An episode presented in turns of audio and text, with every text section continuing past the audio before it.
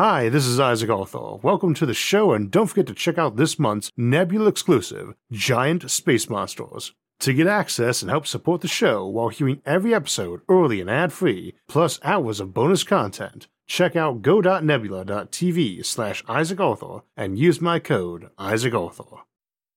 When looking at imagery of our universe and the web-like layout of galaxies to form superclusters and voids, the resemblance to neurons and brain cells is striking, though probably coincidental, but it does suggest a compelling idea. What if the fate of our universe is to be turned into one immense, godlike mind at the end of time? Today we'll be continuing our look at possible fates of the universe and civilizations at the end of time that we began way back in our episodes on black hole forming and iron stars, and most recently in our look at the Big Rip, where expansion of the universe occurs faster than we think, slowly tearing everything apart. In today's topic, we will see the reverse end-time scenario, the Big Crunch, where the universe eventually stops expanding and begins contracting, possibly eventually crunching back down to a singularity, a path toward what physicist Frank Tipler calls Omega Point Cosmology. In Frank Tipler's view, all the matter in the universe moves towards becoming part of life and intelligence, and ever more impressive states of it, and as the universe begins to contract, this contraction can fuel that life and intelligence. This intelligence can survive and indeed thrive eternally during this outcome, eventually reaching a point of godlike capabilities, what's known as the Omega Point. In addition, we'll cover everything from technological singularities to quantum consciousness and resurrection to other cyclic models for the universe and even God. So, big topic, and one absolutely not likely to cause any disagreements and flame wars, I'm sure. We have a couple points we should start off by acknowledging, though. First, while neither the Big Rip or Big Crunch can be ruled out entirely yet, neither is in favor with the scientific community at this time. The Big Crunch was one of the most popular scientific theories for how the universe would expire throughout the nineteen seventies and nineteen eighties, and it was our deepening knowledge of dark energy and an accelerating expansion of the universe in the later nineties and early two thousands that pushed it out of favor, along with its close cousin, the Big Bounce, which is where the universe expands, then contracts, then expands again in an endless cycle of Big Bangs. And indeed we have modern versions like Roger Penrose's Conformal Cyclic Cosmology, which we will also cover briefly today. And again, I say the Big Crunch is out of favor because our default assumption was that eventually gravity would kick in against any inertia causing expansion of space, and the universe would slowly fall back in on itself, and this doesn't happen with dark energy. But since we have no idea where dark energy comes from, what it is, how it operates, if it operates at the same rate constantly, or if its supply is infinite, we're not exactly in a position of authority to say the Big Crunch is definitely out. It was the theory that I and most currently active physicists basically grew up on, and if you read sci-fi from that era, you'll encounter it almost constantly. The second thing is that while the Big Crunch is a scientific theory, like most scientific theories, especially those dealing with the fate of the universe, it generates a strong desire to put it into our worldview, and so you get lots of philosophical, theological, or ideological ponderings on it. These can range from deep and well-thought-out discussions to sophomoric ones, of course. Sometimes these are resurgencies or adaptations of previously created concepts, and today's example, the Omega Point, is one of these cases. The Omega Point cosmology that followed later is just one example of the influence of that philosophy on science. The Omega Point is also considered a strong influence over the concept of a technological singularity, which is also tied up in Omega Point cosmology and as a result is very wrapped up in lots of early A I, transhumanist, and post-human concepts and philosophy. Indeed, it is even keyed into the Gaia hypothesis, the idea that our planet might itself qualify as alive in some fashion, which we were discussing a few months back, and which led to this topic being mentioned then requested by a lot of the audience, and resoundingly winning our first ever image poll here on YouTube for selecting an episode topic. What that means, though, is that since the Omega Point has its origins as a theological concept influenced by science, it has a lot of folks who support or attack it mostly on that basis, and it is viewed negatively by many thinkers as being rather mystic and religious, while also being viewed by many theologians as not just wrong, but more than a bit heretical, as it not only involves Darwinian evolution, but extends that to the assumption that all inanimate matter evolves towards becoming alive, then intelligent, until all matter evolves or is incorporated into either God or some part of God or infinite parallel to that.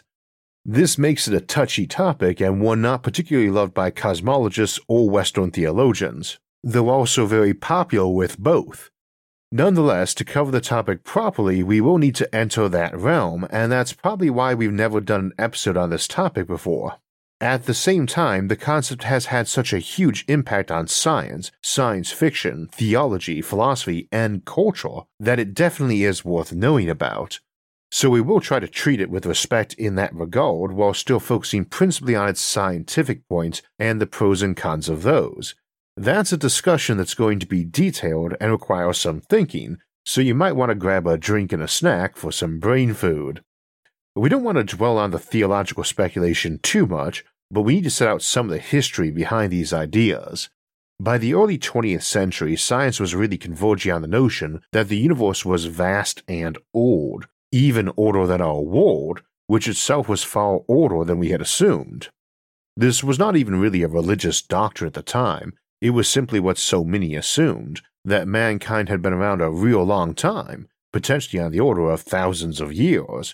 It's not that we didn't think the universe and Earth were ancient and immense. It's just that a lot of zeros were missing compared to our current figure for their ages. And it makes sense in an era where, barring some basic work in archaeology, we knew history had started sometime before ancient Greece and the writings of Herodotus, but there was no reason to think that it had started much longer ago than that. Scaling up the age and size of the cosmos to include billions and billions of stars, many older than our own and likely many with planets like our own, really changed our worldview, and we see contemplations like the Omega Point on one hand and others like H P Lovecraft's Cthulian cosmic horror genre. It also attracted a lot of theologians to study the sciences and try to match them up to doctrine in some fashion. And indeed, one of the largest pools of early scientists were clergy of one religion or another. So what was the Omega Point concept?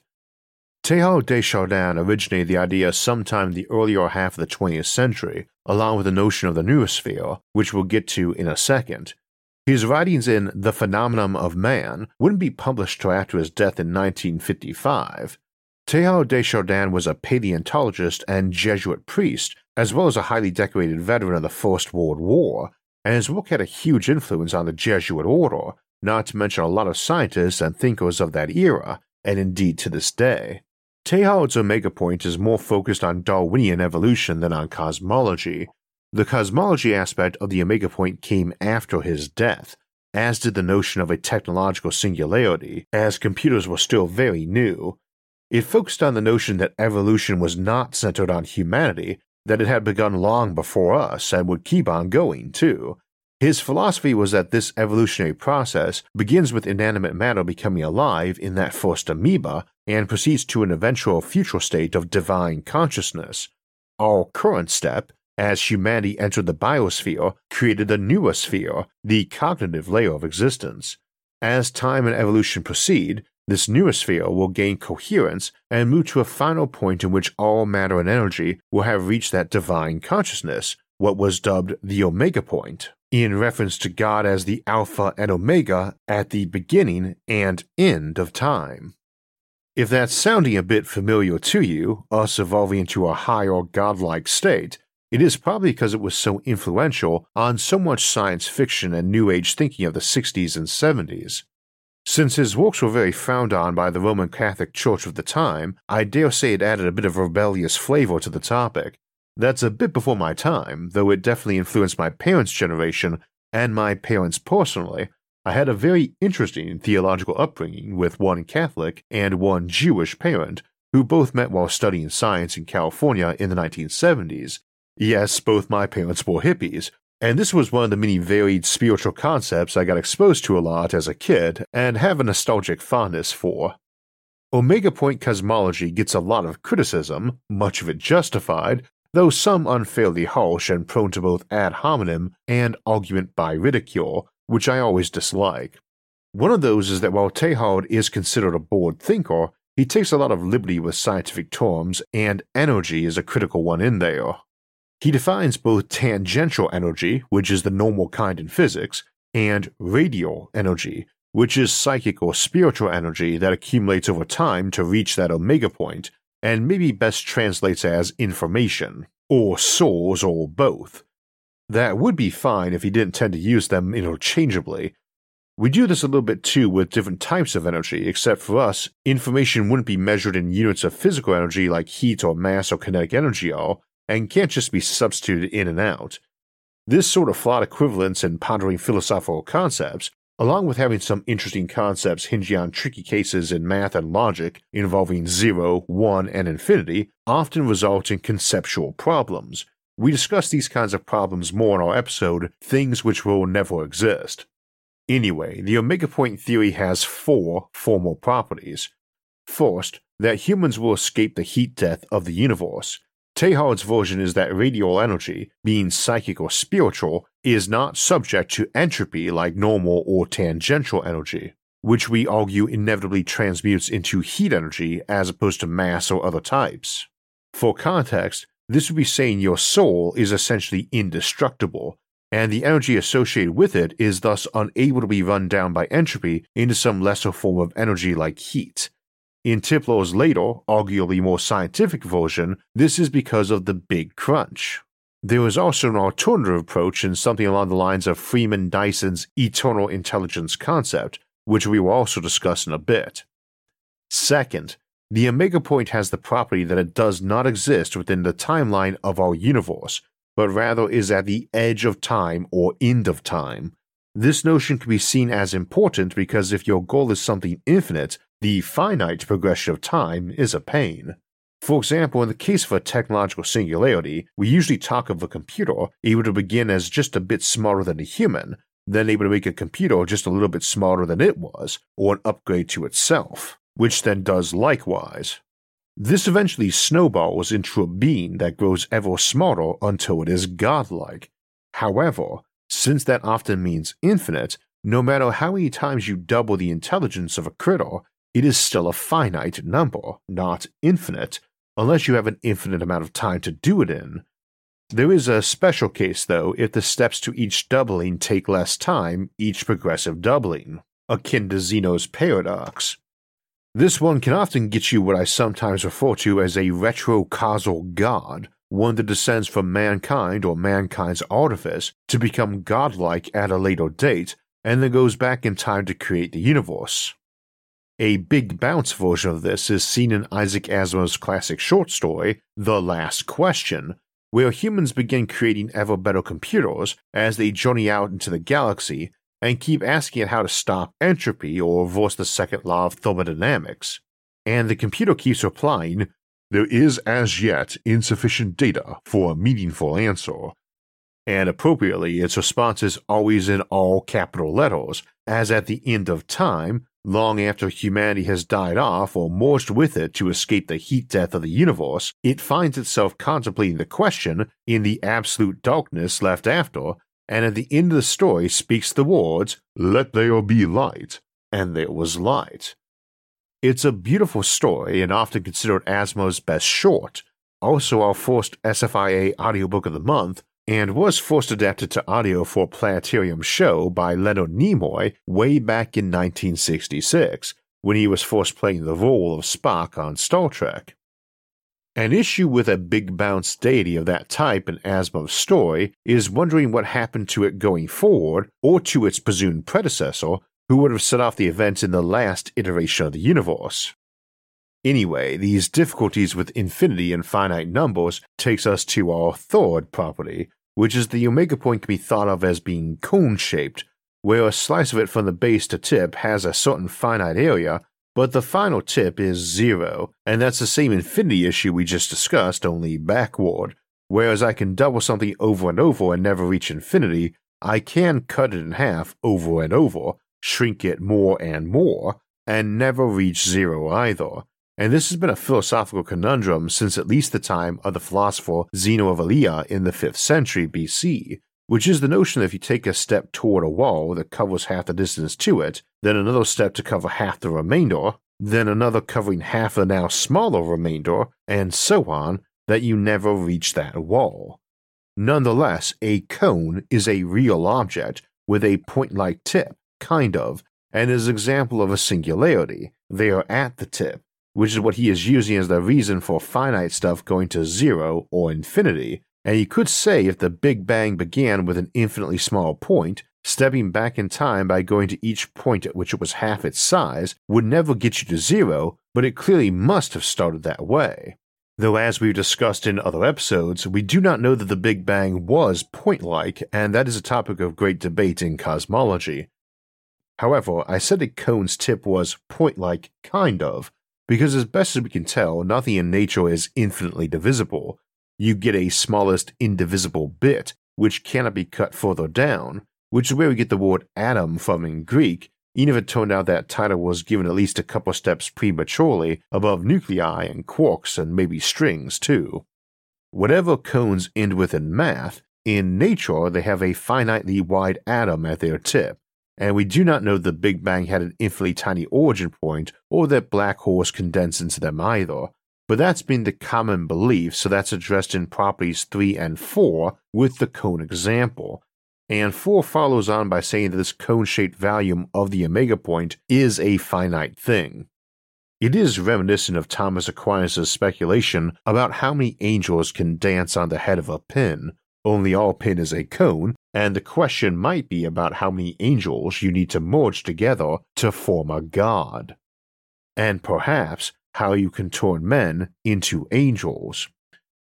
Critically, it is the idea that we are on a path to evolving into something higher, and from there it goes to the notion that Earth and humanity must eventually be compressed into an infinitely small dot, and I gather Teilhard de Chardin was not expecting humanity to engage in space travel beyond our world or considered it irrelevant. The final dot is the omega point god, something infinite or infinitesimal, attached to something else manifestly finite. To move on to Frank Tipler's Omega Point Cosmology, this extrapolates out to the whole universe. As Tipler is a mathematical physicist and cosmologist, his reasoning in those regards is much more solidly explained than Teilhard's, though we'll still be skimming over that and hopefully I summarize it correctly enough. Tipler is still alive and kicking as of the time I'm writing this, so can always correct me if he feels I've explained it wrong. But I believe the notion was first publicly introduced in his nineteen eighty-four book, The Anthropic Cosmological Principle, which may be stated as, intelligent information processing must come into existence in the universe, and, once it comes into existence, will never die out. This parallels Teilhard's notion of radial energy not being subject to entropy, of being a pathway to true immortality. Here, though, we will introduce two similar notions, Tipler's own cosmological omega point and Freeman Dyson's eternal intelligence. The omega point relies on the Big Crunch scenario and the eternal intelligence on the heat death of eternal expansion rather than gravity dragging everything back together. By the way, that nineteen eighty-four book co-written with John Barrow is where we get the Hart-Tipler conjecture of the Fermi Paradox that we discuss so often on this channel. It also has a discussion of using von Neumann probes, and what it tells us about the universe was highly influential on myself and a lot of other futurists, including Anders Sandberg. We will be borrowing Sandberg's criticism of Omega Point later, but I share with him a great deal of respect for Tipler overall. And for me, the Hart-Tipler conjecture was the stepping stone for the Dyson Dilemma concept I presented in the first episode of the show's fourth season back in January of twenty fifteen. Now, Freeman Dyson, who is one of the most beloved thinkers and inspirations of the show, had proposed the eternal intelligence concept in nineteen seventy-nine in his excellent paper Time Without End, inside the framework of the heat death of the universe by proposing that since the amount of energy needed to perform a single computation or thought is inversely related to the temperature, that if a civilization had a finite amount of energy stored on hand, as the stars all died out, they could expend some of it, say half, to run their computers or brains at the current temperature. In Dyson's scenario, as the universe expanded and cooled more to, say, half that prior temperature, they could expend half of the remainder, and since it's half the temperature, they get twice the computation per energy used, so the same as they got the first time. Now they only have a quarter of their stored energy left and have had two equal-sized periods of thought, one fueled by the first half of their energy reserve and the second by expending a quarter of that original. Now the universe is cooled again to half the temperature, and they expend another eighth of their reserve and get another third but equal amount of thought. As with Zeno's paradox, they never run out of energy, but they keep on thinking. Each period they must go slower from an external perspective, as they slowly use their power to think, but they never run out. The subjective time is stretched over even longer eons as the universe cools ever more, and they use their stockpiles ever slower, but they have an infinity, or near infinity at least, of thought and experience, and the outside is a dead and boring place anyway, so it hardly matters to them that the clock runs faster outside. Those who remember our discussions in black hole farming and ion stars will remember this concept, but there we delved into more practical limitations of storage and decay, whereas Dyson focused on it mostly as a basic theoretical concept and a fun thought experiment. Tipler's approach is essentially reversing for the Big Crunch scenario, as the universe begins to contract rather than expand, from gravity finally slowing that expansion then reversing it, the universe instead begins to warm up. Here he assumes, as we often do on this channel, that in the deep future every bit of the universe we, or some other alien civilization, can reach will be turned into some artifice serving humanity or those aliens, probably giant computers on which post-biological life has uploaded itself. All the universe has been transformed into either power plants, computers, or reserves awaiting use to fuel and repair those, and we or our descendants are uploaded onto this mega-computer, the notion there being that we all merge into one enormous mega-mind, something dwarfing even a Matrioshka brain. Now as the universe contracts and the temperature rises, this contraction can power this mega-mind. Indeed, we tend to assume there are many mega-minds at this point, who will begin merging as the universe contracts. As the contraction continues, the time it takes to send signals between various nodes of the ever more unified mind decrease, and the energy available for thinking rises, in the opposite fashion to the Dyson scenario. Tipler's one has subjective thinking speed rising ever faster relative to the surrounding universe, as it grows smaller and hotter, in reverse of the time after the Big Bang. As the end approaches, that final moment, subjectively, becomes infinitely long, or close to it, with all those remaining minds or megacomputers crammed into one and thinking with virtually no signal lag or power limitations. We've drawn this example in the case of evaporating black hole civilizations living around black holes as they grow brighter and brighter before flaring out, or living as a Matrioshka brain around a star-going supernova, or in the case of the Big Rip, if you could tap dark energy for power near the end, which is easier there. When we've discussed it though, we've usually meant it as a very powerful last burst of consciousness, not an eternal one, though I won't deny I've often used poetic phrasing like a last frozen moment of eternity to describe it, and in context it might be some single second that subjectively felt like trillions of years. An outsider sees an explosion lasting a heartbeat, but those inside experienced eons. Whole civilizations rose and fell and rose again in that single moment. Anyway, the Big Crunch version of this is Tipler's Omega Point Cosmology, and it goes a step further by saying this is truly infinite, and is also the literal resurrection scenario for humanity discussed in Christian eschatology, as you'd have the ability to simulate or emulate anyone who had ever lived before and eternally from their perspective. This is where a lot of the popularity and also objections start coming from. There's a great science fiction trilogy by Frederick Pohl, The Eschaton Trilogy, that actually handles humanity encountering two powerful and ancient alien empires who fight to control that eventual eschaton, and unfortunately the last book came out about the same time the Big Crunch theory was losing its foothold as a major contender for the fate of the universe. Alright, so what are the major problems here? Well, the big one nowadays, of course, is that the Big Crunch is not a major contender anymore.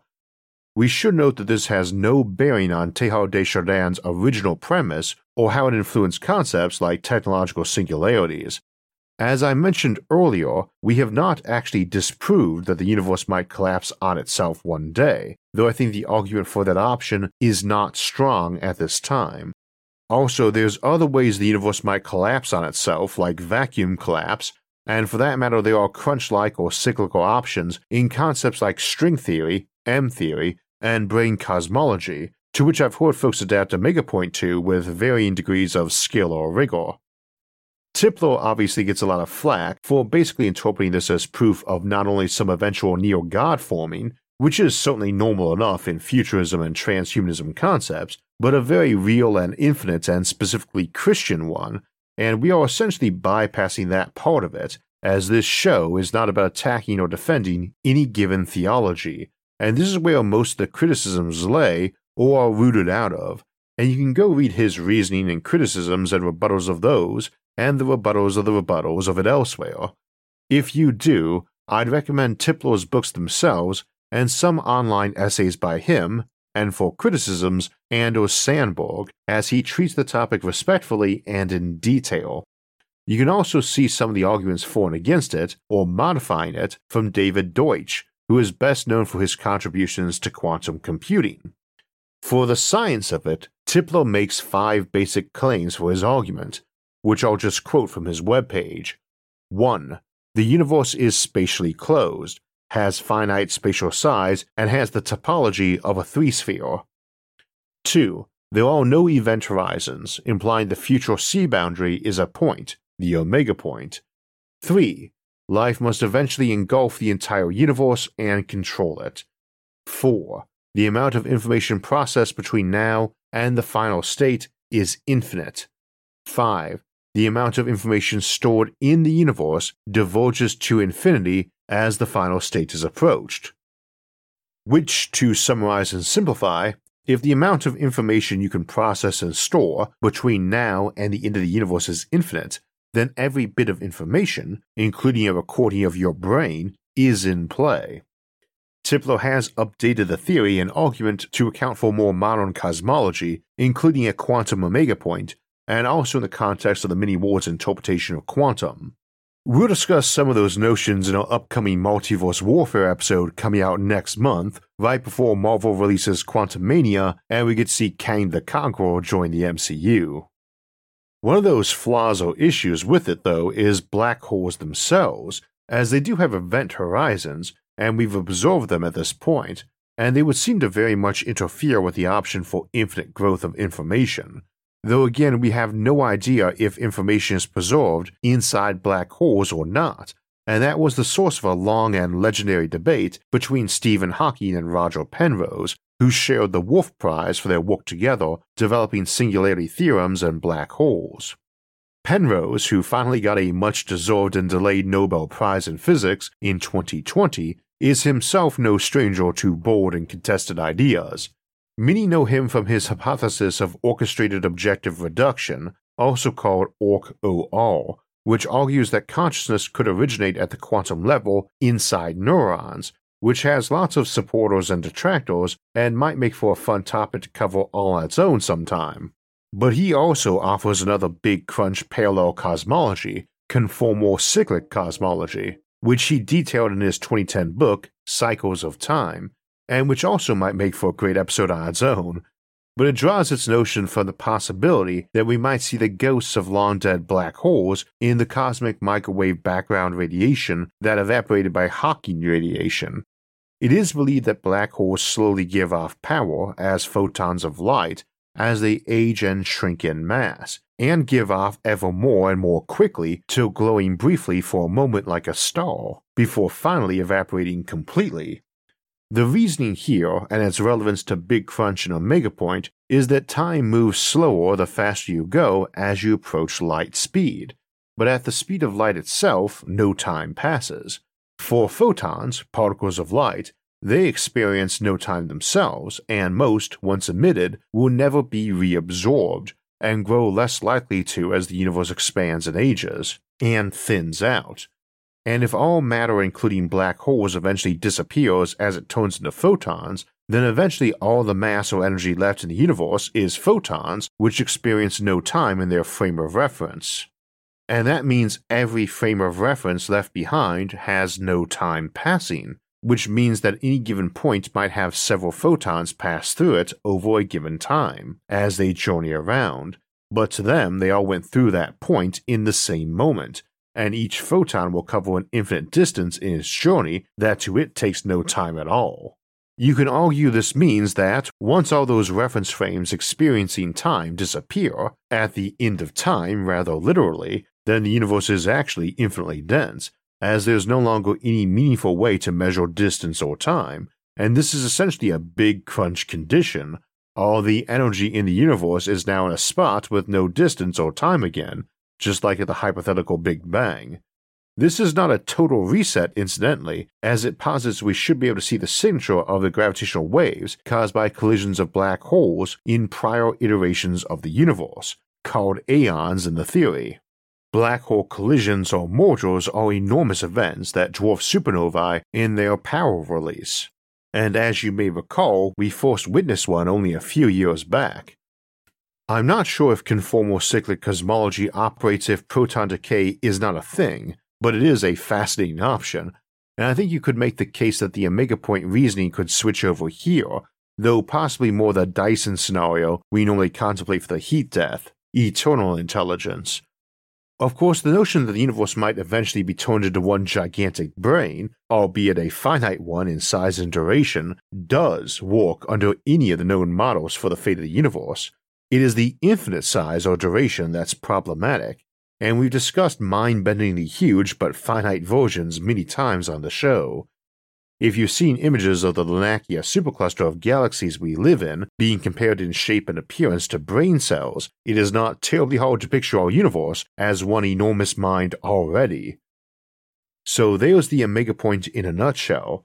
There's a lot more reasoning, of course, and more rebuttals and variations, but that's a good place to start if you'd like to learn more.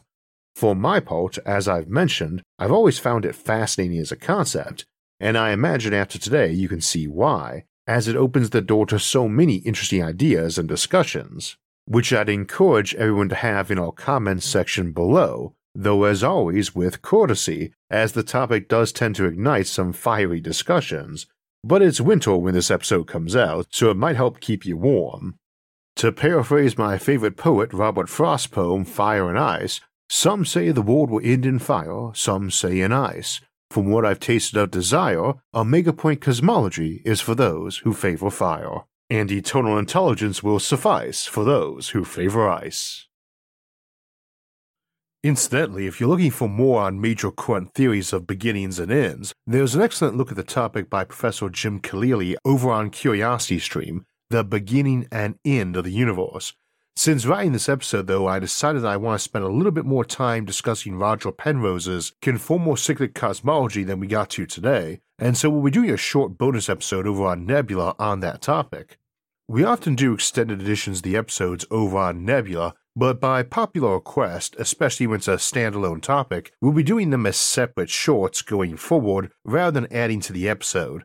And you can find all of S F I A's content over on Nebula a few days early and ad-free. Again, no commercials or sponsor messages, and that includes both our audio-only versions and our new four K Ultra H D episodes.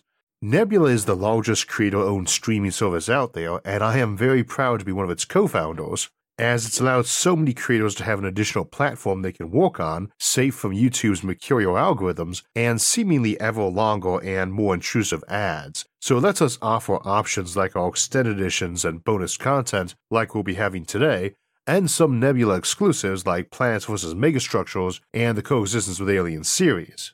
Now, you can subscribe to Nebula all by itself, but we have also partnered up with CuriosityStream, the home of thousands of great educational videos like The Beginning and End of the Universe.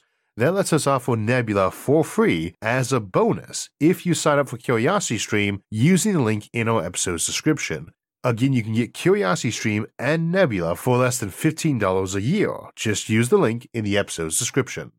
So today we were seeing ways civilizations might endure even the death of stars and the end of time, And next week we'll look at an option for reaching those stars as we consider the possibility of using asteroids as spaceships, both interplanetary and interstellar. And the week after that we'll consider how to terraform new worlds once we arrive at them. Before that though, next Sunday, January twenty-ninth, we'll have our monthly live stream Q and A at four p.m. Eastern Time, where you can submit questions in our chat and have them answered live. If you'd like to get alerts when those and other episodes come out, make sure to hit the like, subscribe, and notification buttons. You can also help support the show on Patreon, and if you want to donate and help in other ways, you can see those options by visiting our website, isaac arthur dot net. You can also carry on the discussion by leaving comments on the episode or visiting one of our social media forums, like those on Facebook, Reddit, and Discord, where thousands of members join discussions of science and futurism. And links for all of those are available in the episode's description. As always, thanks for watching, and have a great week.